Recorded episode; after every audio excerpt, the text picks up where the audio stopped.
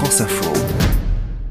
And today we're going to take these two live grenades and we're going to be dipping them in this tub of liquid Mark nitrogen. Rober n'est pas le seul à proposer des expériences scientifiques audacieuses sur YouTube, mais personne ne le fait mieux que lui. Chacune de ses vidéos est vue plus de 20 millions de fois en moyenne. La clé de son succès, il l'explique sur la chaîne ABC. J'attire l'attention des gens avec quelque chose d'énorme, comme euh, le plus gros pistolet à eau du monde. Mais au final, je veux leur parler de la science derrière tout ça. Une boule de bowling commandée par les mouvements du corps, un volcan de mousse géant, un parcours du combattant pour écureuil. Le cerveau de Marc déborde d'idées folles, servi par un incontestable talent de conteur d'histoire et sa bouille d'éternel adolescent.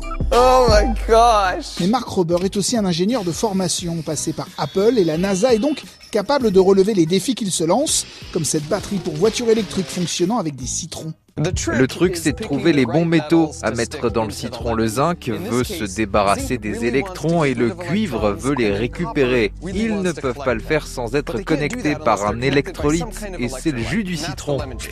Et une fois par an, il consacre l'une de ses vidéos à une bonne cause. It's weird to think that like I C'est bizarre de me dire que quand je parle dans un micro, 25 millions de personnes écoutent. Alors euh, je ne peux pas rester assis sans rien faire en sachant que j'ai ce pouvoir. something knowing that I could.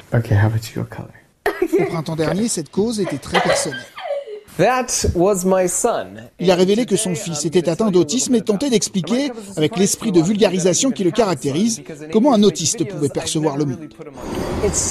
C'est une surcharge sensorielle avec tout qui arrive en même temps. Si on discute ensemble dans ce parc, je peux tout ignorer et me concentrer sur votre voix. Mais si j'étais autiste, j'entendrais le vendeur de glace au loin et l'enfant qui pleure parce qu'il n'a pas de glace et les voitures qui passent et l'avion. Mark Rober a levé plus de 3 millions de dollars en 3 heures sur sa chaîne pour une association. Mais la bonne intention s'est vite retournée contre lui. De nombreux messages sur les réseaux sociaux ont critiqué le travail de cette association jugée très mal adaptée voire nuisible aux autistes.